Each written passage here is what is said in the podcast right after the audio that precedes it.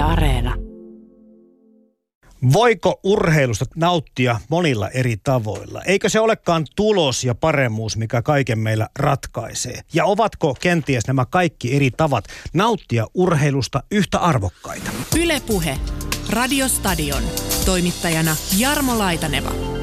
Tänään Radiostadion ohjelman aiheena on urheilun estetiikka. Tervetuloa molemmat vieraat Aalto-yliopiston visuaalisen kulttuurin teorian lehtori Max Ryynänen Huomenta, huomenta. ja Matti Tainio Helsingin yliopistosta. Tutkit muun muassa esteettisen kokemuksen merkitystä nykyliikuntakulttuurissa. Kyllä, huomenta. Lähdetään liikkeelle sellaisesta esteettisestä kokemuksesta, jonka luultavasti moni suomalainen tunnistaa ja muistaa. Näittekö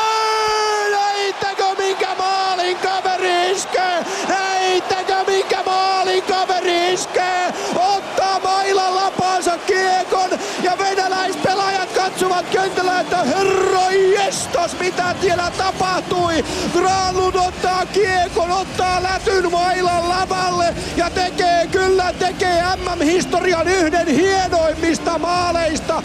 Ei mitään muuta voi sanoa. Katsokaa 19-vuotisen nuorukainen, sinne lätty kiinni ja Konstantin Padulin katsoo, että taivas varjele mitä sieltä tulee. Sieltä tulee maali. No niin, hyvät herrat, viehätyittekö tästä tilanteesta? Pakkohan tuosta on vihetty, vaikka mä en lätkästä välitä oikeastaan yhtään. No Max, oot kirjoittanut kir- kirjankin Roskamaali vähän niin kuin aiheesta. Kyllä. Mitä tämä merkitsee sinulle?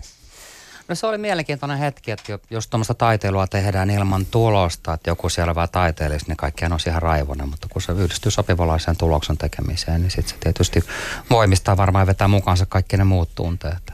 Eli tässä nimenomaisessa kyseisessä tapauksessa tulos kohtasi epä, äh, tämmöisen niin kuin epätavallisen suoritteen. Epätavallisen varmaan myöskin kauniin, että siinä oli vähän semmoisia tanssillisia elementtejä, eikä varmaan liian tanssillisia elementtejä, että se olisi häirinnyt lääkiäkokatsojia. Hei, tota, Matti Tainio, sä oot sanonut, että yksi taidetta ja urheilua yhdistävä tekijä on nimenomaan estetiikka. Pitäisikö vähän lähteä avaamaan, mitä tarkoitat tällä? Avataan, avataan. Tuota, noin. Yksi on heti tämä, mitä sä, tai tämä ensimmäinen ilmaveivi esimerkki näytti. Eli se tarjoaa yleisölle samalla tavalla esteettisiä kokemuksia kuin taide.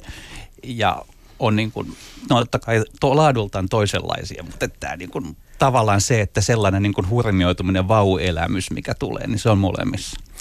Toinen puoli on sitten ehkä tämä se kokemus, mitä niin kuin, tavallaan esteettinen kokemus tämmöisen niin kuin tekemisen puolella urheilussa ja taiteessa on niin kuin lähestyy sitä sen niin kuin tavallaan luovan olemisen tapa molemmissa niin kuin, Ehkä se avautuu tässä myöhemmin tämän jutun aikana. No sitten olet muutenkin niin kuin kirjoittanut sitä yhtäläisyydestä, että se, vaikka jotkut kokevat tosiaankin taiteen ja kulttuuri hyvinkin eri laariin sijoitettavaksi kuin tämän urheilun ja liikunnan, niin näitä yhdistäviä tekijöitä on muitakin. Tämä estetiikka on niin kuin selkeästi yksi, mutta sitten sä oot puhunut myöskin toimivuudesta, ilmeisesti tarkoitat vähän järjestelmiä ja tämmöistä sosiaalista rakennetta. Järjestelmät on niin kuin sillä tavalla, se on historiallinen juttu, että nämä niin kuin molemmat on syntynyt sen erillisenä järjestelminä modernin yhteiskunnan niin alkuvaiheessa 1700-1800-luvulla ja sieltä sitten eriytynyt ja vahvistunut. Puhutaan nykyään, puhutaan taidemaailmasta ja jopa niin kuin tämmöinen brittifilosofi Andrew Edragon on käyttänyt tästä niin sports world, urheilumaailman termiä tavallaan kuvaamaan sitä, että miten se toimii omilla säännöillään, omilla laillaan, omana systeeminään. Kyllä. No, Max Ryynänen, tota, kun kirjoittaa kirjan jääkiekon estetiikasta, mm. niin, niin ensimmäinen ajatus on se, että erittäin virkistävä näkökulma, koska yleensä puhutaan, jos puhutaan lätkästä, niin puhutaan semmoista kovista arvoista ja väkivaltaa korostetaan. Minkälaisia esteettisiä asioita, arvoja, elementtejä jääkiekosta olet löytänyt?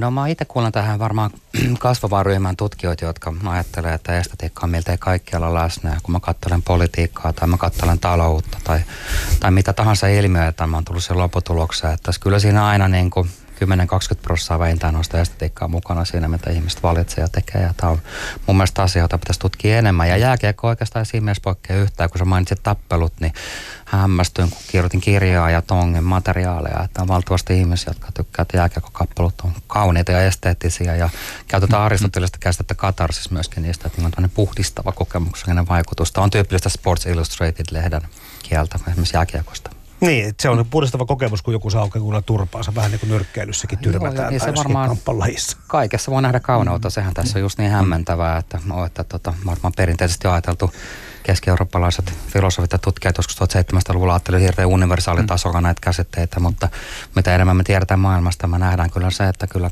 kauneuden voi nähdä missä vaan. Ja jos me nyt kyllä. aletaan jotain uutta asiaa tonkimaan ja tutkimaan ja mennään vaikka uuden urheilulain piiriin, niin kyllä varmasti pari-kolme kuukautta alkataan näkeä siinä jotain kaunista. Hei, pakko myöskin kysyä, että kuitenkin tämä sun kulma lähestyä tätä aihetta, jääkiekkoa, nimenomaan näistä esteettistä arvoista. Herättikö se kyseenalaistamista? Herättikö se epäilyjä, vastustusta tai jopa kiistämistä?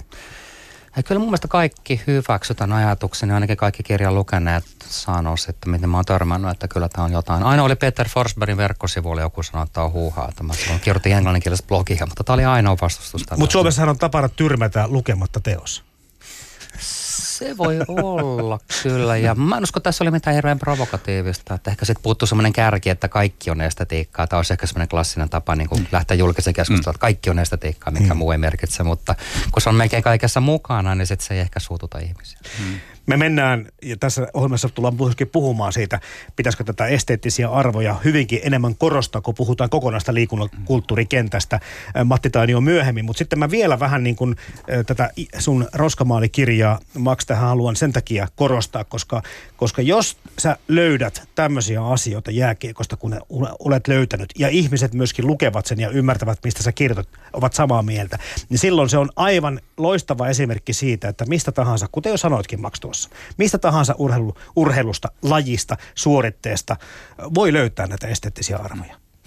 Joo, kyllä se tosiaan on niin. Ja, ja musta tuntuu, että urheilu usein on itse asiassa aika, aika tietoista tässä suhteessa. Mä mietin, mä Nilkka on nyt jo mennyt rikki lenkkeilystä, mutta silloin kun vielä juoksin, niin luin aina juoksijalehteä ja olin hämmentynyt siitä, miten tavattoman tarkasti, kun mä itse kokemustutkija, että miten ne osas jäsentää niitä juoksuja, että mä lähdin Venetsian maratonilla ja kuvataan kaikki ne maisemat ja kokemuksen niin kuin pikkuhiljainen mm. kumuloituminen ja keskittyminen ja lopulta semmoinen, miten sen sanoisi, tämmöinen niin kuin miltei ekstaattinen, missä asiat on liukuvassa mm. tilassa. Ja, ja tämä oli ihan arki, arkikirjoittelu ainakin siihen aikaan, kun mä juoksin niin juoksijalehdessä. Ja kyllä urheilussa on ihan hirveästi tämmöistä kokemustietoisuutta, se on mm. aika jännittävä. Itse asiassa joistakin taiteen aloista se saattaa jopa vähän puuttuakin paikoittain. Että ihmiset mm. saattaa ajatella liian älyllisesti tai lähtee koko ajan jäsentämään tämmöisille yliopistoväkeneille liikaasta. Ja käsittelee mm. niin kuin tulkinnat, mutta ei ne aina välttämättä auta. Itse asiassa usein me aika perustasolla koetaan asioita. No mitä te sanotte siihen tämmöiseen ehkä vähän kliseiseenkin väitteeseen siitä, että osa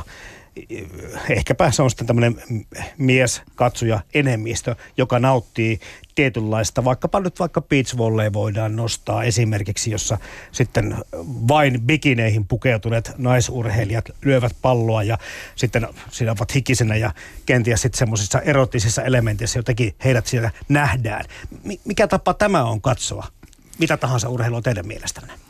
Musta on ehkä tosi niin kuin helppo pintatapa. Tavallaan jos se tunne lajia kauhean hyvin, niin siihen tarttuu tuohon tuommoiseen, niin että okei, täällä on koreita naisia, tämä on niin kuin liikite vähän vaatetta, kielitä niin kuin tavallaan länsimaisia kauneusideaaleja lähennetään monella tapaa. Ja sitten siinä on vielä se tavallaan jonkinnäköinen simppelin pallopelin jännitys, mikä siinä tulee vielä. Tässä katsotaan, että kumpi, kumpi joukkue voittaa.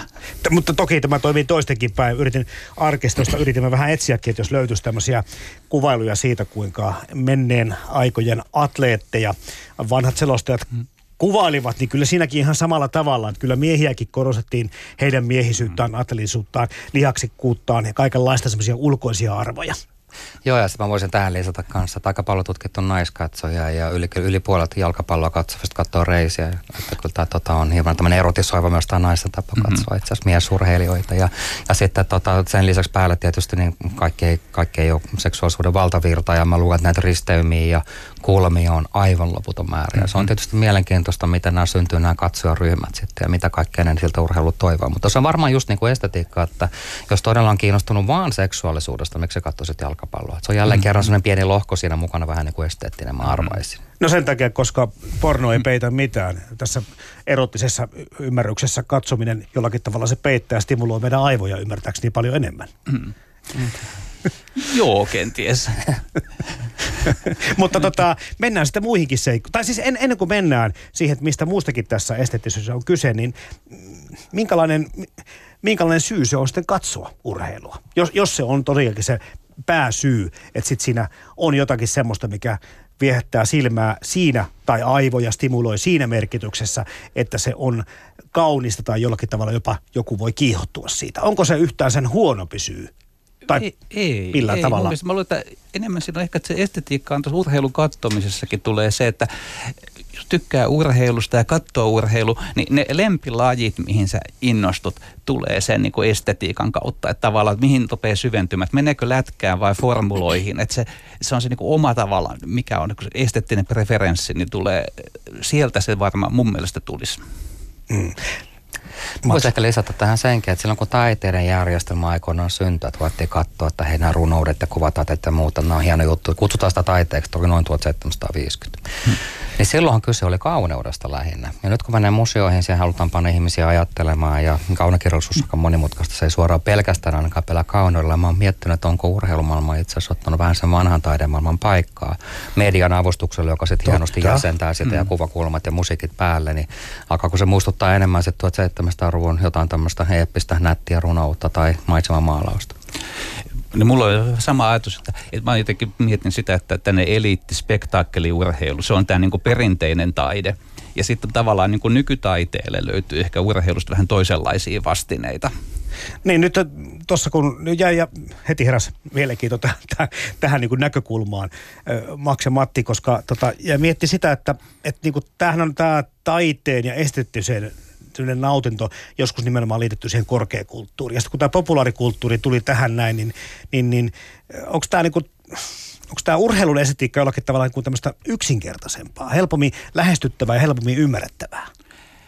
Koska taiteessa voi olla, kun puhut tuossa, jos mennään oikein monimutkaisiin taideteoksiin, niin sitähän pitää tehdä mm. niin kuin funtsia oikein jumakatto töitä tehdä, mm. että sen ymmärrät, mistä se on kysymys.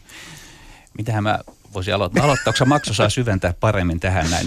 Mutta periaatteessa voisin sanoa, että urheilussa on tämä niin populaari ja populaarikulttuuri, siinä on monesti on tämmöinen niin kuin helpompi pintataso, mikä on, niin kuin, helppo päästä sisälle, mutta sitten niistä voi päästä tavallaan sellaisiin niin tulkinnallisiin syvyyksiin ja muihin. Ja urheilustakin löytää niin kuin, tavallaan esteettisiä hienouksia, mitkä ei avaudu heti ensi katsomalle, tai lajeja, jotka ei avaudu ellei sitä tunne jotenkin hyvin. Mä ehkä oma esimerkki on se, että mä oon ampunut jousella joskus. Ja sillä tavalla, että mä, niin jousiammunnan katsominen kesäolympialaisissa on aivan älyttömän hienoa, koska mä tiedän ja näen, että nämä kaverit osaa. Se on suuri esteettinen nautinto, kun mä näen niin detaljeja siitä.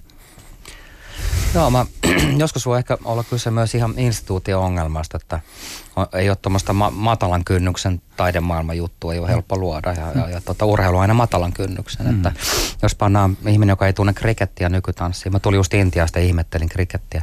Sitten sitä vaan katsoo, että ainoa juoksee tuolla, että nyt se löi palloa, että mitä tuo tyyppi tekee ja nyt toi palaa kentälle. Mutta on kiinnostava katsoa, kun mm. ihminen liikkuu ja häärää jotakin. Mm. Ja niin kuin luontodokumentti. Mutta nyt jos sitten on nykytanssiesitys ja pannaan se sama tyyppi sinne, niin se on hirveän häiriintynyt siitä, että mä en tajua tästä mitään. Vaikka mm. voisi ihan samalla tavalla olla kiinnostava katsoa, kun ne ihmiset siellä häärää ja liikkuu. Mm. Ja ihmetellä sitä samalla tavalla ja tajutaan, että mä en vielä tajua tätä. Et selvästi on semmoista matalan ja korkean kynnyksen kulttuuria. Kyllä, kyllä varmaan urheilu on sitä matalan kynnyksen, se näkyy myös katsojien asenteissa. Tämä voi olla vaikea muuttaa. Mutta sitten urheilun sisälläkin on tätä, tämmöistä erottelua, koska sitten nämä jalkapalloesteetikot ovat sitä mieltä, että niin kun se on the laji ja jääkiekko on niin tämmöinen ihan niin kuin nopean tyydytyksen tuota niin kuin tuova mm-hmm. juttu. Että et, et urheilumaailmassa sisälläkin tehdään tämmöistä jaottelua, että jalkapallo olisi jollain tavalla niin kuin lajina – Eh, siinä on varmasti moniakin eri syitä, mutta yksi tämä on tämä esteettinen näkökulma siitä, että se on niin paljon hienoa tai parempi tai syvällisempi peli. En tiedä, onko sitten että jalkapallossa tapahtuu asiat vähän hitaammin, että kuitenkin lätkässä tavallaan kiertää pelaajat jatkuvasti ja kun jalkapallossa ollaan niin koko peli melkein kentällä ja tavallaan maaleja tulee harvoin, se rakentaa toisenlaista draaman kaarta kuin jääkiekko. Et, ja sitten on tietysti, että jalkapallon faneilla niillä on tämmöinen niin kuin enemmistö selkeästi. Sitten jalkapallo on valtava laji, jääkiekko on ihan marginaalia siihen, ne voi huutaa kovempaa. no, ehkä vielä, mä nyt menen arvauksen puolelle, mutta voisi myöskin olla semmoista, että niiden ympärillä liikkuu tietynlaiset kulttuurit. Että jos vaikka jääkiekko olisi tämmöistä Pohjois-Italiassa ja Etelä-Ranskassa pelattavaa kulttuuri, mihin olisi yleensä sisältynyt parsafestivaalit ja vähän viinimaistelua ja, ja jotain tällaista. Meillä niin on makkara olut. Nimenomaan, ja sitten monet haluaisi vetää aina semmoisen kaulaliinan päälle, missä lukisi, että FC Lugano. Mutta, mm-hmm. mutta toi, toi menee vähän tuommoisella omituisella, se on pikkuporvarillinen syke myöskin siinä jalkapallon ympärillä, että sä voit mm-hmm. vähän kohottaa itseäsi sillä. Että ainakin ja. osa katsojista ihan varmasti hakee myös vähän tämmöistä kulttuuristatusta, että seuraan Brittien ja Ranskan jalkapalloa. Ja sitten lätkällä mm. on tämmöinen, ja tietysti media oikeastaan osittain mukana on myös freimaamassa sitä, että olisi ehkä kiinnostava mm-hmm. katsoa, jos viisi vuotta vaikka kaikki median jääkäkohommat olisi vähän enemmän ylevän tyyliin tehtyä, niin rupateltaisiin kaikkea vähän toisenlaisia juttuja. Vähän niin kuin Tour de France, mitä mua äiti katsoo esimerkiksi ihan sen takia, kun se on linnoja ja siellä rupatellaan kaikkea kulttuurijuttuja. Nyt samalla. puhutaan, hei, Tour de Francesta puhutaan urheilukorkeakulttuurista. Nyt puhutaan korkeakulttuurista, kyllä. Voisi muuttua aika paljon. Ja tähän niin kuin lätkäpuolelle, hukkasinkohan mun pointin jo, mutta ei kun tässä on että, että jalkapallossa on taktikoida tämän niin kanssa paremmin, tämän hitauden ja pitkien draaman kanssa. Että lätkässä on MM-kisat joka vuosi jalkapallossa joka neljäs vuosi. Niitä odotetaan. Ne on ihan spesiaalitapaus. Lätkän, ne on joka vuosi ne on, ja taas meni, taas meni, on uusia maailmanmestareita. Mennään seuraavaksi muihinkin kuin niihin ulkoisiin esteettisiin arvoihin. Finlandia sanoo kuuluttaja täällä ja esittelee Hanna Laihon, joka rytmisessä kilpavoimistelussa arvontaryhmässä kaksi lähtee toiseen välineeseensä. Hanna on todellakin hyvin edustavan näköinen voimistelija, iloinen ilme, voimakkaat kasvonpiirteet myös, eli tuollainen ilmentäminen on tässä hyvää ja tehokasta. No niin, Max Ryynänen ja Matti Tainio, mistä kaikista mahdollisista erilaisista tekijöistä tämmöinen estetiikka tai esteettinen elämys tässä urheilussa voikaan syntyä. Mä oon itse tähän luetellut tämmöisiä omaan mieleen tulevia aiheita, mutta aloitetaan nyt asiantuntijoiden näkemyksestä. Me ollaan sitä pintaa vähän tässä jo raaputeltu se pinta on tavallaan tämä niin kilpailun kiihkoja, niin se mitä siellä tämmöisissä tilanteissa tapahtuu, tiettyjen lajien nyanssit, mitä me on puhuttu nyt, ja sitten tulee tästä Tour de Franceista tulee niin sitten välineet, siis niin kuin toiset viehtyy niistä hienoista fillareista ja siitä tekniikasta, mitä liittyy tähän se niin kuin ihmisen ja koneen yhteenliittymä. Mitä hänet on sitten sit myös tällä niin kuin miettii sitä itse urheilijaa, niin se urheilijan oma kokemus on niin kuin esteettinen tavalla, että millainen kokemus on olla mukana kilpailussa ihan tällä, että harrastajajuoksijana, niin on se toisenlaista juosta, kun mennään lappurinnassa juoksemaan ja kun kiertää kotona lähipolkuja, niin näistä kaiken näköisistä sillä varmaan lisää. Niin ja kyllä mä niin kuin, ajattelen myöskin, että me luodaan se estetiikka sinne koko ajan. Mm. Sama kuin nämä taulut, että jossain taulussa kun pari puuta ja sitten joku tyyppi tulee selittää sulle, että 1500-luvulla nämä puut maalattiin tähän, koska uskottiin näin ja näin. Ja siis alkaa mm.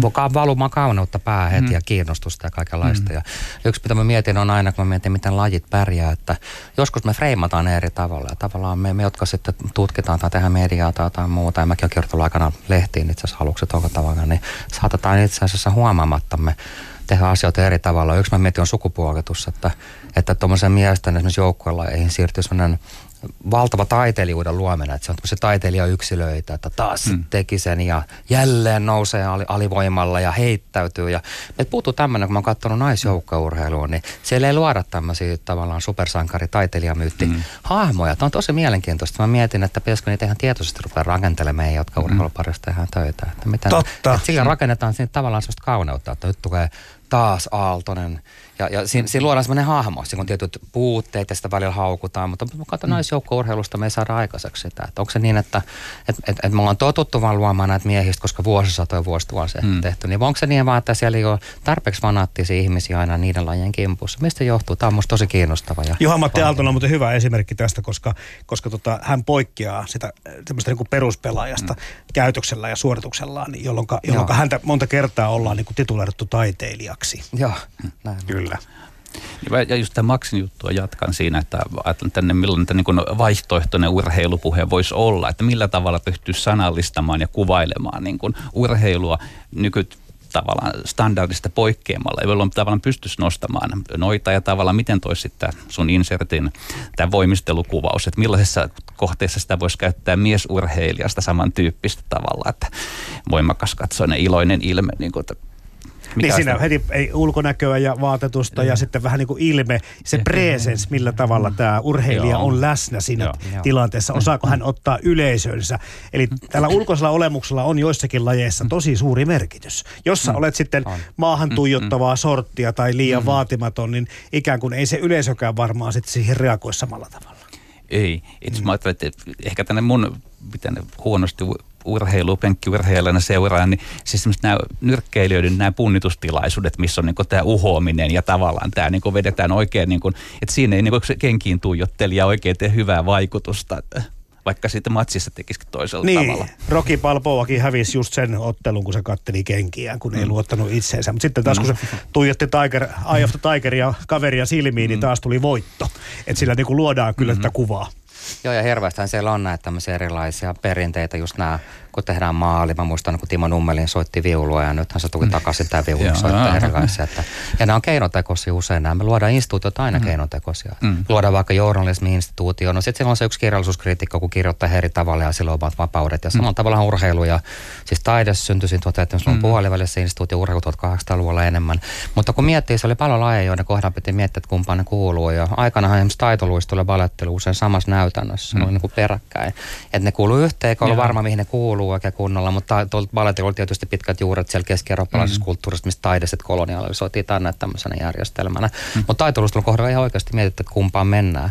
Ja se olisi muuttanut ihan tavallittomasti, jos olisi mennyt taiteen puolelle. Mutta on meillä muitakin esimerkkejä. Ja kyllä aloittelijalle voi olla tosi outoa, että formula urheilu, kun rupeaa katsoa urheilua. kyllä ei, ei, ei, urheilu nykyään. Niin, niin. Ei nämä perustu aina mihinkään substantiaaliseen sovittuun asiaan, mitä se on, vaan on myöskin vähän hasardia ja lomittuvia nämä, mm. nämä instituutiot, on sattumia. Niin ja sitten on vielä tietysti tämä, että sekä mun mielestä niin kuin sekä taide- että urheiluinstituutiot on tämmöisiä niin kuin ahneita, että ne omii kaiken mahdollisen. Että taiteeseen otetaan, niin kuin, että, että graffiti, nyt taidetta, kyvoskymmenestä ei ollut, skeittaus, 15 vuotta sitten ei urheilu, nyt se haluttaisiin ehdottomasti olympialajiksi. Että tavallaan ne, ne kyllä imee tämmöisiä niin kuin kiinnostavia ja niin kuin tavallaan koke, esteettisiä kokemuksia luovia juttuja itselleen. Ja ne on tietysti valmiita instituutioita, että jos haluat, että mä haluan, että skeittausta arvostetaan, niin ainoa se tyyppi, joka sanoo, että tehdään siitä urheilulaji. Toinen mahdollisuus olisi, että mä haluan, että skeittausta arvostetaan, mä haluaisin tehdä taidetta. Ja, ja tota, näinhän se aikanaan oli, kun ei ollut taidejärjestelmää. Tämä oli kiinnostavaa, kun Leonardo halusi, että piirustusta arvostetaan, mutta ei ollut sellaista käsitettä mm. kuin taidessa. Tämä on tiedettä. Kyllä. Et, että tota, valmiit instituutiot auttaa. Sitten on tietysti Joo. antaa vastustajajoukko, ei missään ja. tapauksessa. Kyllä.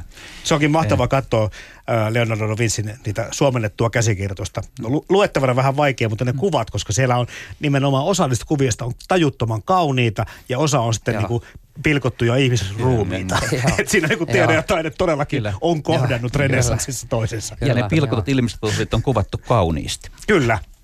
Dramaattista, dramaattista on Kritsu Platovin meno tässä. Heillä on tuollaisia venäläisille tyypillisiä taivutuksia ja kärsivän näköisiä ilmeitä. Aina välillä oikein, oikein huvittaa, kuinka dramaattisia he ovat, mutta toisaalta se sopii heidän pitkään liukuun tuo dramaattinen tyyli. Ja vähän kärsivän näköiseen asentoon he peräti jäävätkin. Platovilla on sellainen olo kuin hän olisi murheen murtama, mutta se kuuluu tietysti koreografiaan. Upeasti se he esittivät ja tuo dramatiikka jatkuu vielä heidän välillään tuon esityksen jälkeenkin. No niin, Max Rydonen, Matti Tainio. Tämä jos mennään tämmöisiin niin kuin, ikään kuin ei voi sanoa taidelajia, mutta sitten niihin lajeihin, missä taiteellisuudella tai suorituksella siitä saa, saa toisenlaisia pisteitä kuin siitä metri- tai sekuntimäärästä. Minkälaisissa vesissä silloin uidaan, koska osa kovista urheilufanatikoista on sitten sitä mieltä, että jos siellä on tämmöinen epävarmuuselementti, kun taiteelliset tai tyylilliset seikat, se vie pois jotakin sitä urheilun tärkeästä niin kuin missiosta. Ja noin, no, urheiluhan on siinä mielessä, että siinä laitetaan kuitenkin osaamista järjestykseen tiettyjen sääntöjen mukaan. Yllättävän tarkkojenkin, että onhan taitoluitussa on, että tiettyjä liikkeitä ei sallita. Että volttejahan siellä ei kukaan heitä. vaikka osaisi ja pystyisi. Ja, ja sitten on tämä niin kuin, siinä on tämä niin taiteellisuusarviointi, niin totta kai se mennään sen niin taidepuolelle, mutupuolelle, mutta tämä niin kuin, se standardi on jollain tavalla rakennettu ja se niin kuin on oletettavissa ole mitenkään. Ja kyllä mä ajattelen nyt tämmöinen, että Valtteri Bottaksen rengasrikko formuloissa ihan yhtä lailla se oli sattumaa ja epäonnea kuin tämmöinen taiteellisen arvion pieleen meno. Mutta siis mm. tässä on kuitenkin kiinnostavaa se, että silloin kun ihminen on antamassa jollekin kenties juuri tässä tyylipisteitä, kuten monessa lajissa mm-hmm. annetaankin, niin se tuo semmoisen omanlaisessa epävarmuustekijän siihen. No en mä tiedä, sitten on varmaan jotain sellaista tietysti, mutta totta, kun mä mietin asiaa, niin on, no kuitenkin kulttuuritraditioita. Tähän on hämmentävät. Mm. Monet asiat, mitä me tehdään, tuntuu luontevilta. Niitä on usein tehty satoja vuosia tai vähintäänkin kymmeniä vuosia. Mm-hmm. Me, tota, noin, niin, se tuntuu mielekkäältä. Mutta mm. joskus, jos laajittaja joutuu kriisiin, mä voin kuvitella, että kun mäkin hyppyn, niin se on varmaan yhä kiihtyvämpää keskustelua niistä ylipisteistä. Mm. Mutta esimerkiksi taitelustelun mm. kohdalla, niin mä en usko, että lajin sisällä on mitään semmoista tai nämä tyylikkyys ja jotkut tämmöiset taiteelliset pisteet ää, juttua pois keskustelua. Että, että enemmänkin laji on silloin muutoksessa ja siirtymässä johonkin muuhun, mutta se on jännittävää, että meillä on valtava kirjo jostain tämmöisestä hyvinkin, ää, jos ajatellaan taiteluista on tämmöistä hyvinkin vahvaa ja sitten sitten toisessa ääripäästä joku nostaa vaan jonkun painon. Että mm. se on mm. mieletöntä, että koko se kirjo on olemassa ja nämä on perinteitä mm. ja, ja, ja, ja joskus vaan niin kuin muussakin elämässä meillä saattaa olla joku tietty tapa ajatella – ajatella vaikka, vaikka jotain yhteiskuntaluokkia tai sukupuolta tai, tai arkea mm. tai jotain, ja sitten se yhtäkkiä kokee kriisin ja se on muutoksessa, meidän pitää miettiä se uudestaan. Mutta se, se kulttuuri siinä lajissa tosi paljon niin ratkaisee, koska mä muistan tämän, taas on ranskalainen taitoluistelija Bonali aikanaan, tämä tummaihoinen mm. tyttö. Aivan käsittämättömän loistava teknisesti, mutta ei oikein tainnut tyylipisteitä irrota, koska enemmänkin niin kuin suoritti. Ja, ja mm. teki kyllä kaikki niin kuin hypyt minimissä ja vähän enemmänkin. Ja silloin kun muuttikin kaksi kaksoislutseja, niin tuli kolmonen tai nelonen, mm. mitä vaan. Mutta se, että, että tässä niin kuin huomasin sen, että kun katselin, että mikä on, että tämä tyttö ei saa nyt niitä mm. huippuja, niin hän ei kuulunut siihen kulttuurin arvostuksen piiriin, mikä mm. sen lajisissa, lajikohtaisesti ymmärretään. Niin no siinä on tietysti tämä, että nämä on myös, nämä myös vanhoja etnisiä tuotteita. Että mä tuodaan vaikka viinejä tänne, ne tulee tietyltä alueelta ja niin on tietyt perinteet. Ja monet näistä lajeista on tietysti, esimerkiksi tässä tapauksessa niin kuin taidekuvioissa, niin mm.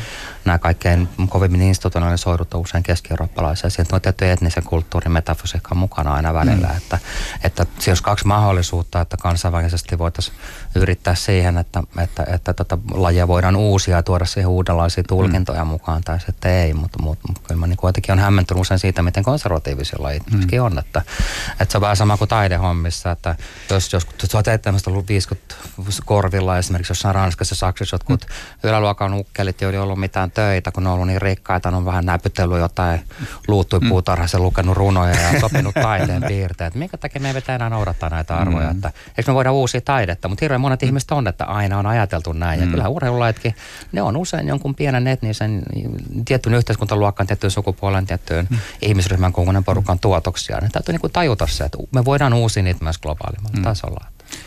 No mä viitin taitoluisteluun vielä sillä että taitoluistelu on kuitenkin tavallaan tietty liike, liikkeet on niin sallittuja olemassa siinä arvosteluasteikossa.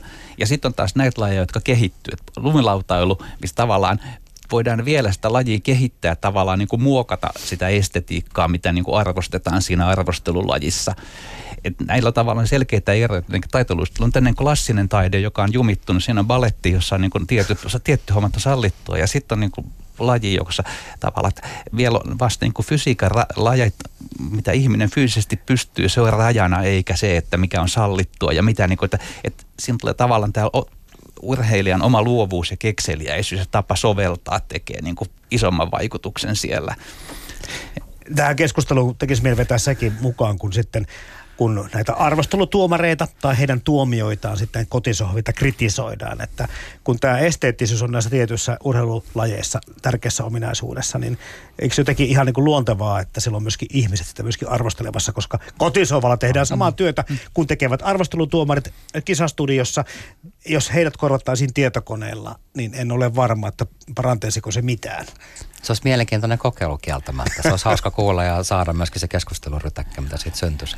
Mutta ehkä siinä on sekin, että niin, kau- niin kauan kuin siinä on joku roti, se säilyy. Mä ajattelin, ihan sama, onko se koirajalostusta mm. vai mitä, niin jos, jos kaikki on eri mieltä, niin se toimii. Siinä täy, mm. Sen täytyy olla pääpiirteittäin toimiva ja aika jaettu sen näkemyksen, että se pysyy kasassa, koska jos mm. kaikki on eri mieltä niistä kauneuspisteistä vaikka mäkihypyssä, niin kyllä se hajoisi heti. Ei se tulisi mitään. Kyllä siellä täytyy olla joku semmoinen jaettu runko, vähintäänkin ihmiset tajuaa, että tota arvostetaan, mutta mä oon eri mieltä toi mäkihyppy mm. on sinänsä hyvä esimerkki. No kuunnellaan sitäkin pieni tunnelmapala. Eeti Nieminen hyppäsi 59 ja sai niin paljon sille kauneutta, että pisteitä kertyi sata ja puoli. Mutta ilman epäonnea emme ole selviytyneet tästäkään kierroksesta, tästä ensimmäisestä, sillä Paavo Korhonen suoritettuaan erittäin kauniin ilmalennon kaatui 61 metrin hypyssä ja hänelle jäi pisteitä vain 70. Ennen oli, hyvät herrat, niin ihan soveliasta käyttää termiä kaunis hyppy, kaunis suoritus, kenties kaunis urheilijakin. Mm. Tämä on vähän ehkä hävinnyt tänä päivänä meillä, mm. mutta tässä huomataan se, että, että näillä arvoilla on mm. aika paljon merkitystä ollut mm. historiallisestikin. Mm. Ehkä käsitteet voi aina välillä muuttuu, mutta ei varmaan muuttuu, kun aina kokemukset, että loppujen niin paljon tulee mm. uusia sanoja. Mun on vaikea kuvitella, että välttämättä, jos mä kävelen ulos aina auringonlasku, niin mä kaukana siitä luolanaisesta, joka kävelee ulos jossain mm. La näkee lasku. mutta meillä on varmaan eri käsitteet tätä asiaa varten. Ja musta yksi mun lempi ajattelijoista, joka nyt kuoli tänä vuonna, Mario Perniolo, niin sillä oli aika hauska juttu, ja se puhana siitä, että meidän aikaan kuuluu tämmöiset käsitteet niin kuin high ja cool, niin kuin tämmöiset, tämmöiset mm. niin kuin usein Amerikan englannista tulevat käsitteet. Mm. Mutta usein niitä itse asiassa tarvitaan satata ihan samoja asioita kuin mitä 1700-luvulla mm. tarvittiin usein taiteella. Tai joku mm. awesome. Niin me niin kuin, esimerkiksi englann, tämä oli hyvin englann, Amerikan englannin esimerkkejä. Ja on sanotaan mm. suomessakin viileä ja makea ja kaikkea. Mutta kyllä make on tosi usein itse asiassa kaunis. Se on vaan, että se ei ole ehkä niin kuin muodikasta käyttää sitä kauneussanaa vai haetaanko näillä tavallaan täällä niin sanaston laajentamisesta kun hiukan detaljointi, että kaunis on sellainen kuin näin, mutta että, että se on cool, se on vähän toisella tavalla kaunis. On vähän sävyeroja sieltä, se, mulle, on eri kauneuksia varmaan. Ilma, ilma, ilma, ilma, joo. joo mä, Näissä on kaikissa palanen kauneutta ja vähän jotain muuta. Kyllä. No voidaanko, voidaanko Max Ryynänen, Matti Tainio teidän mielestänne urheilulajeja tai urheilua yleensäkään niin kuin lajitella, jaotella esteettisyyden mukaan? Onko se mielekästä vai tuleeko tämä niin kuin se, tässä on ehkä ennen kuin tullut esillekin se, että kaikesta löytyy sitä kauneutta? Kyllä mä on, että kaikesta löytyy kauneutta. Että mä niin kuin, mulla on se niin kuin sanotaan, että minimalistinen esteettinen kokemus ollaan katsomassa Espoo 24 ultrajuoksua, joka jostain hallissa 300 metriä, 400 metriä rataa ympäri vuorokaus, kuuden tunnin välein vaihdetaan suuntaa. Mä olin sitä kahdeksan tuntia katsomassa. Se oli musta aika mieletöntä, että se niin kuin mitään tapahdu, mutta sitten tavallaan, että sä näet ja kun ne tulee sieltä ja järjestys vaihtuu ja kilometrit kierrettyy ja näkee, että kuka on niin kuin sillä, että toi sippaa kyllä kohta. Ja, se oli... Kerro, mistä se esteettinen kokemus syntyy, kun siinä ei ole semmoisia ulkoisia tekijöitä, mistä sä voit niin kuin kenties jossakin tuolla maratoniin tai jonkun muun varrella nauttia muistakin asioista kuin vaan siitä ympyrän kiertämisestä. Eikö siinä olisi tavallaan tämä, että tietyllä tavalla se suorituksen niin käsittämättömyys, että näin jossu 50 kilsaa ja jatkaa. Ja tuolla niin tuommoinen joku ruotsalainen nuori nainen, joka on tullut tänne selvästi asiantuntevammat sanoi, että ei se jo juosta 24 tuntia, että se juoksee oman sataisen enkkansa tässä näin. Sä katsot, kun se menee siellä niin kuin hirveätä vauhtia ja 60 kilsaa takana. Ja, ja se, niin kuin, se niin kuin tämmöisen niin kuin ihmisen niin kuin suorituskyvyn ihannointi ja tavallaan, niin sitten, kun itse juoksee ja ajattelee, mitä se on itsellä 230 kilsaa juostua ja katsoo, että nämä menee. Ja sitten siinä tulee tämän, että myöhemmin mä seurasin sitä kotoa sitten webisivulta, mistä tulee niin kuin vaihtuu tavallaan Excel-listassa vaihtuu nimet ja ajat ja joku me kilometrit hiljalle. Ja se, on niin se oli mitä jännittävintä katsottavaa, kun oli ottanut pohjat siellä.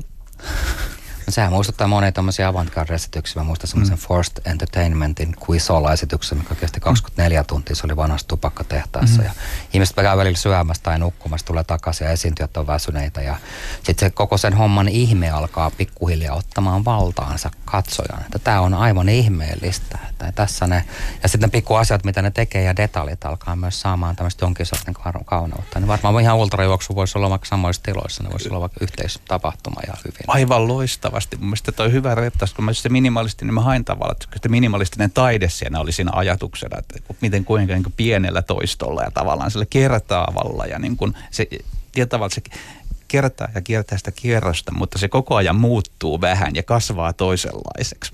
Mennään kohti sitä kokemuksellisuutta, joka tässä selvästikin nyt sitten on seuraavaksi mm otettava käsittelyyn. Joona Puhakka, joka oli Euroopan mestaruuskisoissa tällä telineellä pronssilla. Maailmanmestaruuskisoissa 14 ottaa näin vauhdin. Vaikea hyppy kerroin 3,5. Toivotaan hyvää onnistumista. Näin Joona tulee korkea hyppy ja tosi nätti on Joonan hyppy. Ja sieltä tulee kahdeksaa, kahdeksaa puolta. Ja näin Joona saa tästä hypystä pisteitä 87,5. Se on loisto hyppy Puhakalta ja Puhakka nousee viidenneksi tässä vaiheessa, kun kaksi miestä on enää jäljellä. Katja Hilska Keinosen arkistoista valikoimissa pätkissä kaunis oli vaihtunut nätiksi hmm. tässä matkan aikana, mutta yhtä kaikki. Kysymys oli samasta asiasta, samasta hmm. kokemuksesta.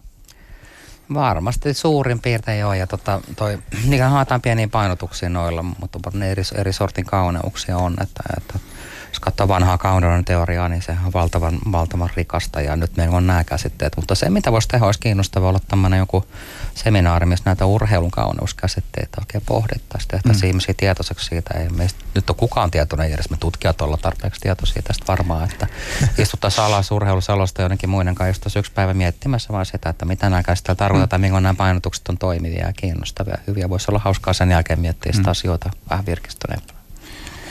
Ja sitten musta se on ihan pointti kanssa, että sillä tämmöistä niin urheilun kokemuksen sanallistamista, vaikka sä puhuit siitä juoksijalehdestä aikaisemmin, niin sitä on harjoitettu aika vähän. Siihen ei oikein ole hyviä välineitä eikä niin kuin yhteisymmärrystä, että, että miten sitä sanallistaisi, mikä olisi, niin kuin, mitä olisi niin kuin virkistäviä uusia tapoja, miten löytäisi siihen niin kuin lisää syvyyttä mahdollisesti, pääsisi tästä niin kuin kauniista ja nätistä vähän johonkin muuhun hakemaan sitä. Ja siinä on just tämmöinen jonkinnäköinen niin kuin yhteispohdinta seminaari voisi olla mielenkiintoinen. Puuttuu semmoinen systemaattinen tai tietoinen ote. No sitä voisi pikkusen lisätä. No sitä kun miten taiteesta osataan Joo. puhua monilla tavoin, niin urheilun kokemuksista osataan puhua aika simppelisti. Että usein puhutaan, no, niin kuin, että se vedetään sinne se urheilun hyvä olo vedetään sinne pelkkiin endorfiineihin tai puhutaan liikunnan ilosta, jotka on niin oikeastaan no ihan tyhjää. Siinä on tavallaan endorfiinit tapahtuu, mutta siinä tapahtuu myös ihmisessä muuten jotain, joka olisi niin kuin sanallisesti tulkittavaa se, mistä tuossa lämpiössä ennen lähetystä kerroittekin, että pitäisi saada muutama esteetikko selostamaan tämmöistä. En nyt siitä, onko se jääkiekko vai mitä tahansa, mutta jotakin peliä, jotakin tapahtumaa aivan eri näkökulmasta. Se avaisi varmaan katsojille, kuulijoille aivan toisenlaisen maailman. Ja se ymmärrys mm. pikkuhiljaa sitä muustakin kuin mistä me sitä pinnasta helposti no. puhutaan, niin se kyllä täydentyisi. No ainakin sitä voisi joskus kokeilla. Me ollaan tosiaan tunnettu yli 10 vuotta, ehkä melkein 15 ja aina törmätty eri paikoissa. Mm. Joskus mietitty, että olisi kiinnostava selostaa jääkiekkoottelua ihan tästä näkökulmasta. Ja voihan mm. se olla, että sen kokeilun tuloksena sitten jotain keksisikin. Ja ehkä ja, se tehdään joskus. Ja se, ja se on sitä niin kuin rinnakkaismaailman selostus, että toisaalta se just tavallaan, että kaikki katsottaisiin samaa juttua kuin urheiluselosta, että puhuttaisiin vähän eri asioista. Että varmaan siinä pääsisi jonkinnäköiseen kiihkoon itsekin kanssa parhailla hetkillä. No luultavasti sen keksisi ihan uusia juttuja. Kyllä. Luuletteko, tota niin, niin, että se urheilijan oma kokemus, esteettinen kokemus on kovin erilainen kuin meidän katsojien tai fanien tai urheilun seuraajien, penkkiurheilijoiden kokemus? Ilman muuta. Siis sehän on niin kuin, toisaalta se on se niin kuin oman kropan kokemus, on siinä keskiössä, ei ole, on, on katsottavana, ei katsojana. Ja tavallaan miettii, että mä voin puhua juoksemista paljon, mutta joku korkeushyppäjä, mitä mä en osaisi kuvitella, miltä tuntuu tavallaan se, niin kuin, että se on lihasmuistissa sellainen liikerata, missä meet yli kaksi metriä riman ylitte ja niin kuin, tavallaan taivutat itse mikä on se tunne ja mikä on se tunne siinä, kun sä sitten onnistut jossain, mitä sä et ole ennen onnistunut. Ja millainen on sitten se ympäristö ja tavallaan tämä niin kuin, myös niin kuin, tavallaan sosiaalinen piiri siinä, että mitä on niin kuin, tavallaan, että kun kaverit tulee onnittelemaan, että sä onnistunut, mutta onhan siinä hirveästi erilaisia piirteitä. Se on niin kuin, siellä sisäpiirissä sisällä. Sä oot enemmän sisällä itse asiassa kuin ne katsojat. Niin ja sitten taas jos olet urheilut tai sulla on lajituntemusta kokemuksien verran, niin ehkä sä osaat sitten katsojanakin eläytyä siihen pikkusen eri tavalla kuin se, joka Varmasti. on pelkästään niin katsonut sitä vaan fanina. Harrastusurheilu muutenkin tämmöinen. Itse mä tota noin, niin teen aina kanssa jotakin milloin mitäkin. Ja kyllä sitten varmaan lähdetään rakentamaan jonkin sortin kokemusta, joka osittain on varmaan ehkä ihan puhtaasti ruumiillista kokemusta ja stressin purkamista ja muita asioita, mutta on varmasti aina jollain tavalla jotain esteettistä. Siihen ihminen haluaa aina jonkun järjestyksen, tämä on musta kiinnostava katsoa. Mm. Esimerkiksi punttisalalla joskus, mitä ihmiset tekee, ne tuntuu olevan, välillä näyttää siltä, niin kuin ne rakentaisi jotain patua, että ne on majavia, että ne häärää siellä puhujen kanssa ja nostelee jotain, mutta ne on hirveän tarkasti niiden oma järjestys. Joskus se häiriintyy, että ne ei pääse johonkin laitteelle liian pitkään aikaan, alkaa hermostumaan ja ei sillä ole mitään väliä välttämättä, missä järjestyksessä jonkun asian tekisi, mutta niin kuin nyt syntynyt tämmöinen ja, ja sitten selvästi se, siihen nautintoon liittyy mitä uskomattomissa urheilu olisi kauneutta. Mä mietin pitkään punttisalia, mä oon uimassa, juoksemassa, mm. harrastanut kamppailla ja kaikkea, mutta punttisalia mä en pitkään aikaa tajunnut ja lopulta mä pääsin siihen sisään ja se tapahtuu ruumiin sisällä se kauneus mulla. Että mm. Mä oon innostunut käymään, niin, niin se on hämmentävä se, että kun, että kun siellä tekee sitä liikettä, niin tuntee ne kaikki paikat ja tuntee sen liikkeen ja, ja, ja tuntee oman ruumiinsa. Ja, ja, ja se, se on hämmentävästi semmoinen harmonisen kokonaisvaltainen kokemus parhaillaan ja dynaaminen, mikä tapahtuu ruumiin sisällä. Ja mä rupesin miettimään, kyllä siinä on jotain estetiikkaakin varmasti. Itse asiassa on myös kirjoitettu jonkin verran amerikkalaisfilosofi Richard Schusterman on aikanaan kirjoittanut tästä, että ruumiin sisälläkin ehkä tapahtuu jotain semmoisia asioita, mitkä on esteettisiä. Ja mehän tietysti varmaan haetaan usein. Harmonia tietysti vähän on latautunut vanha kreikkalainen käsite, jota pyöritelty mm. eurooppalaisessa kulttuuripiirissä vähän liiankin yksiselitteisesti, mutta on laajassa mielessä voisi sanoa varmaan, että haetaan harmoniaa. Mm. Mutta se suoritus on sitten, jos se on hyvä, kaunis, onnistunut, kenties ennätyksellinen, niin siitä pystyy varmaan nauttimaan sekä katsoja että kokija. Kyllä varmasti, että se on niin tavallaan joku, mm. joka osaa parhaimmilla jotain. Se on ihan tavallaan taiteessa tavallaan, että joku tanssija niin kuin tekee parhaansa, tekee niin kuin loistavan suorituksen jossain, niin kyllähän se välittyy katsoa sama urheilussa, että tavallaan se, se oma tuntuma siellä ja sitten tavallaan katsoa että myös miten tämä Mark sanoi, että tavallaan niin kuin tämä oma, oma kokemus tietysti syventää sitä, että heti jos on tietoa niin se parantaa tätä omaa niin kuin tavallaan katsojan kokemusta. Meille se totta kai katsojille ja kuulijoille sopii se, että lajit ovat esteettisiä ilman muuta. Mm. Mutta miten mahtavat urheilijat, että jos puhutaan huippurheilijoista, suhtautua siihen, että heitä katsotaan myöskin niin kuin muidenkin kuin ikään kuin tämmöisen perinteisten urheilullisten arvojen vuoksi? Kyllä musta tuntuu, että on hyvin tietoisia siitä ja usein nauttii siitä. Ja muistamalla jotain Ken Ryderin muistelmia, kun se oli maalivahti ja mitä se selitti, että, että se aina kikkaili siellä, niin kuin, että se on oma esitys menossa ennen peliä. Ja se ei ollut vaan sitä varten, se oli myös katsojille. Ja se oli musta hirveän hieno kuvaus, että ajaa tällä. Että just että mä olin ajatellutkin, että moni eleitä varmaan. Kyllä se tiedät, että sua katsotaan, se mm. tiedät, että se on myös mm. esitys. Ja niinä hetkinä, kun peli ei ole intensiivisimmillään, niin varmasti, varmasti siihen liittyy heti semmoista muille. Kaiken me esiinnytään juhlissa ja työpaikalla ja joka paikassa tehdään asioita muille, muiden iloksi ja muiden harmiksi, niin miksei sitten urheilussa. Ja sitten monelle urheilu on yksi on ammatti, niin tavallaan tällä sä esiinnyt ja rakennat persoonaa sillä omalla esteettisellä ovellumuksella ja tavallaan tietyllä manereilla, tämä viulunsoitto, kaikki tämä, se tuo siihen sun ammattiis tavallaan sellaista enemmän myyntiarvoa sitten, mikä on vaihdettavissa johonkin myöhemmin. Ne jalkapallosta löytyy jälleen selkeimmät esimerkit. David Beckham laittoi niin oikeastaan ison pyörän pyörimään aikanaan, kun puhutaan siitä, mitä ulkonäkö voi urheilussa mm. merkitä. Christian Ronaldo perintöprinssinä on sitten korjannut koko potin. Mm. niin, Voisiko joo, sanoa näin? Joo. Eli hänen, hänen niin kuin hapituksensa ulkonäkö on tosi iso osa sitä hänen sekä imakoaan, mutta urheilija-imakoon, että ammattiaan. Eli siinä on mm. niin monenlaiset asiat. E, kyllä totta kai siis tämä varmaan niin kuin ihan pelkästään ulkoisen olemuksen vatsalihasten näytteleminen, mm. niiden ihaileminen ja kaikki. Mutta samalla tavalla myöskin ne loistavat suoritukset. Kyllähän hän on mm. maailma, maalintekijä vailla, ver, vailla verta. Ja kyllä tämä ulkonäkökin ei tule pelkästään ulkonäöstä jälleen kerran. Nämä on kaikki holistisia asioita. Sellainen tutkimus tehtiin aikana, mistä näytettiin esimerkiksi, tota, no tämä ehkä pätee tämmöinen alfa-rakenne meillä kulttuurissa edelleenkin pätee miehiin enemmän, mutta näytettiin Joo. samaa miestä eri ihmisille. Se oli välillä lentokapteeni ja välillä putkimies ja muuta. Putkimiehen se oli muistaakseni 30 prosentin mielestä komea ja lentokapteenina 80 prosentin mielestä mm. komea se häiskä.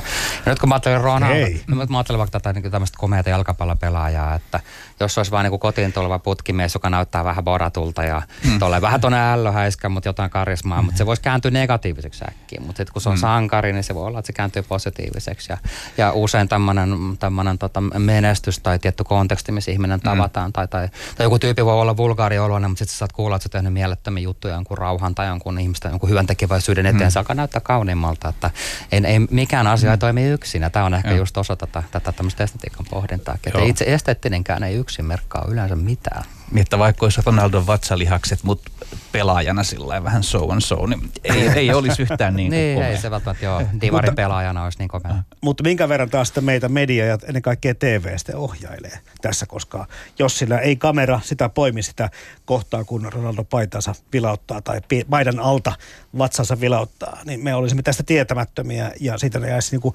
osa ihmisillä sitä estetistä kokemuksesta kokematta ilman muuta ja sitten nykyään sit vielä telkkarissa tavallaan niin kuin sosiaalinen media, joka toistaa näitä parhaita Kyllä. kohtia. Giffinä tulee, sä voit katsoa sen saman liikkeen viisi kertaa peräkkäin nauttien sitä. Joo ja kyllähän media itsessään kaunista, että se antaa auraa ihmisille. Että me, me, me tosiaankin niin nämä, se, mikä tämän näkyvän takana on, on usein hämmentävää. Että me luullaan nähdään kauneutta, me nähdään usein jotain, mitä me ajatellaan on erityistä tai arvokasta mm. muulla tavalla. Ja sitten me nähdään se vaan kauneutena. Että mm. Ihmiset on mediassa, on heti no kohotettuna hieman. Mm. Mutta sitten on myöskin tämmöisiä käsitteitä, että häntä kamera rakastaa.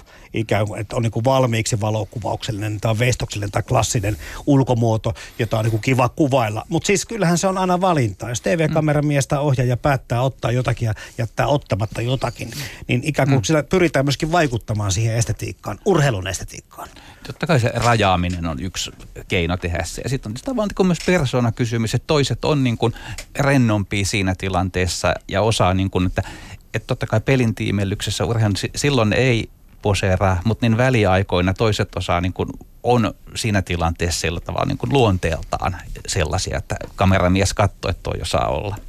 Jotkut vaan toimii katsottuna ja esiintyinä. Mm. Se on hämmentävä joku tämmöinen tuttu, mikä tuntee, joka on ihan harmaa. Sitten sä näet sen lavalla yhtäkkiä soittamassa rumpua ja se on elementissä. Tai jaa, tämä voi olla tämmöinenkin. Ja mm. mä mietin, että urheilussahan usein ei se välttämättä tarvitse olla kaunis. Voi, voi olla erilaisia, voi olla tyyppejä siis, jotka on mm. voimakkaita. Tai nämä, mm. ne vaan toimii mediassa. Ja mä muistan, mm. yksi, yksi mistä mä aina tykkäsin, oli Martina Navratilova, tämä tennispelaaja. Mm. Siinä oli joku semmoinen ihmeellinen niin kuin sanotaanko lavakarisma, kun se pelasi tota tennistä. Mä ajattelin, että tämä on jotenkin mielenkiintoinen. Toi on viileä, tyyppi ja sitä oli kiva katsoa. Ja tai, se on jännä juttu, jotkut joillekin se eivät mm. toimi, joillekin toimii. Ja sitten kyllähän me usein sitten valitetaan tylsistä pelaajista, joille ei ole mm. sellaista. Mä mietin, että jääkiekossa hyvä esimerkki on Joe Sakic, josta kaikki valitaan, että se puhuu tylsiä ja käyttäytyy mm. Mutta se on loistava jääkiekkopelaaja. Mm. Ja mä ajattelin, että siinkin sitten olisi voinut miettiä, että olisiko löytynyt semmoisen tapana arvostaa sitä, että se on mielenkiintoista, tuonne mm. harmaa eminenssi, joka on ihan hurja kentällä. Mm. Tästä estettisestä kokemuksesta ja arvosta, arvosta tulee myös sitten vastakkainen esimerkki kun puhuttiin vatsalihaksista ja atleeteista, niin entä sitten kun mennään sinne hiihdon puolelle ja jokainen tietää, että siellä todellakin annetaan. Jossakin vaiheessa muistaakseni mitattiin, että Björn Dääli oli maailman kovakuntoisin urheilija. Tarkoitan vaan, että siinä lajissa annetaan, mennään hyvin pitkälle, annetaan kaikki. Ja sitten kun räkä roikkuu oikein kunnolla, kun tullaan maaliin ja sitten siihen laittaa vaikka kaunis nainen siihen samaan kuvaan, jossa räkä roikkuu, niin me mennään sitten erilaisten esteettisten kokemukseen. Me ymmärrämme silloin, että siinä on kaunista se, mitä hän on saavuttanut saavuttanut tai mitä hän on tehnyt kuin se, miltä hän näyttää. Räkä on menestyksen merkki jollain tavalla myöskin ja niin kuin suorituksen merkki, että räkä on siinä vähän niin kuin sellainen pieni draama, ei voi olla kiinnostava, ei siinä tapahdu jotain outoa tai hirveätä tai, tai niin edespäin. Niin siinä urheilussakin, jos sen tulisi ihan poleratun näköisesti mm. maaliin, se välttämättä olisi kiinnostavaa, että jollakin joku räkä voi tehdä sitä vielä mm. upeamman. Ja tämähän on urheilus mm. kiinnostavaa. Että samalla tavalla taideet, ihan rikkeet on elokuvasta, vaan tylsä katsoa.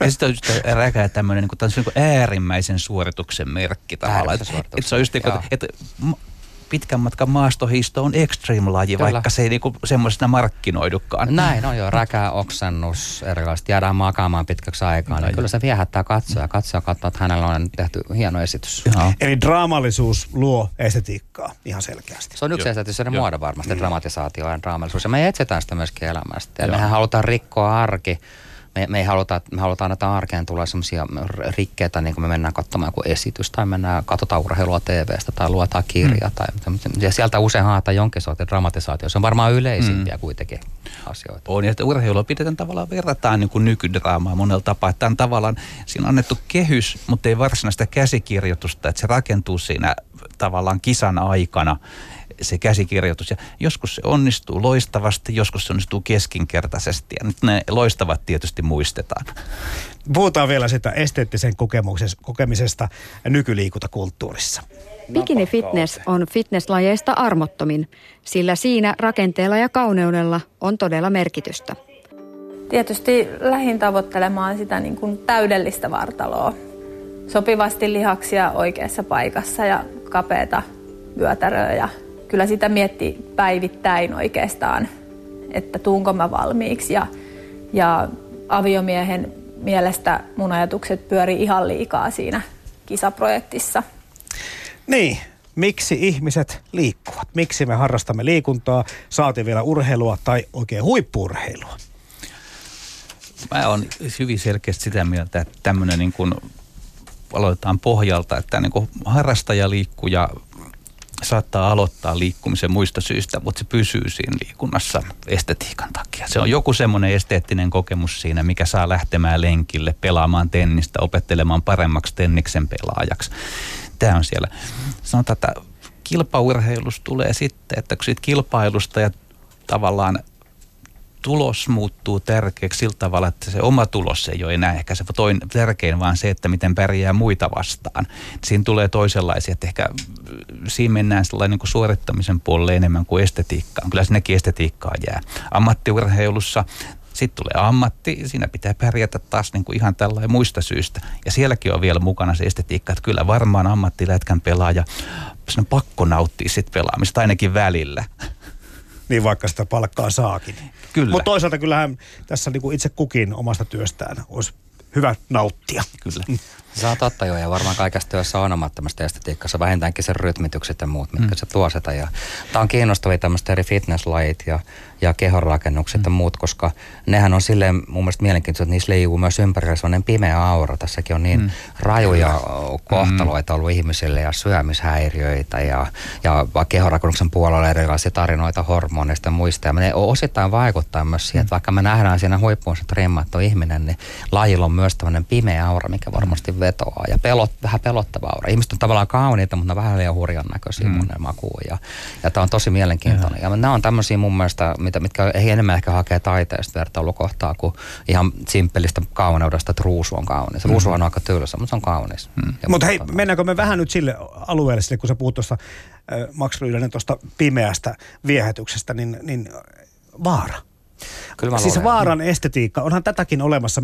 Monessa, hu, etenkin jos me puhutaan huippuurheilusta mm. ja äärimmilleen ja sitten on lajeja, jossa on niinku kuoleman riski myöskin olemassa. Joo. Saati, saati tämmöinen niinku vahingoittuminen mm. kautta yli mm. överiksi mm. vetäminen. Niin tässä on myöskin, ollaan jälleen jossakin jonkun esteettisen kokemuksen äärellä. On kyllä näitä niin kuin tavallaan paljon paisutellaan sitä tavallaan niin kuin isoa semmoista niin kuin esteettistä tavallaan sitä just ekstreemen, niin kuin, että, että sä hyppäät maastopyörällä jostain ja tavallaan niin kuin siinä tulee se adrenaliini ja tavallaan se, sellainen esteettinen kokemus, jota ei muuten voi saavuttaa. Ja ihan niin kuin todellakin kuoleman uhan rajalta, ehkä hurjin esimerkki on base-hyppy, jossa on kuitenkin niin kuin oletuksena no. on, että jollet lopeta ajoissa, niin se tulet kuolemaan tämän lajin parissa. Mm. Joo, joo. Tota, Matti Taidio, sä sanoitkin tuossa jo, että se pikkuhiljaa se omakin liikuntaharrastus alkaa niin kuin muuttua esteettiseksi tai että siellä kaiken pohjalla on sitten esteettinen joku kokemus, elämys siitä, vaikka ihminen ei sitä itse tunnistakaan.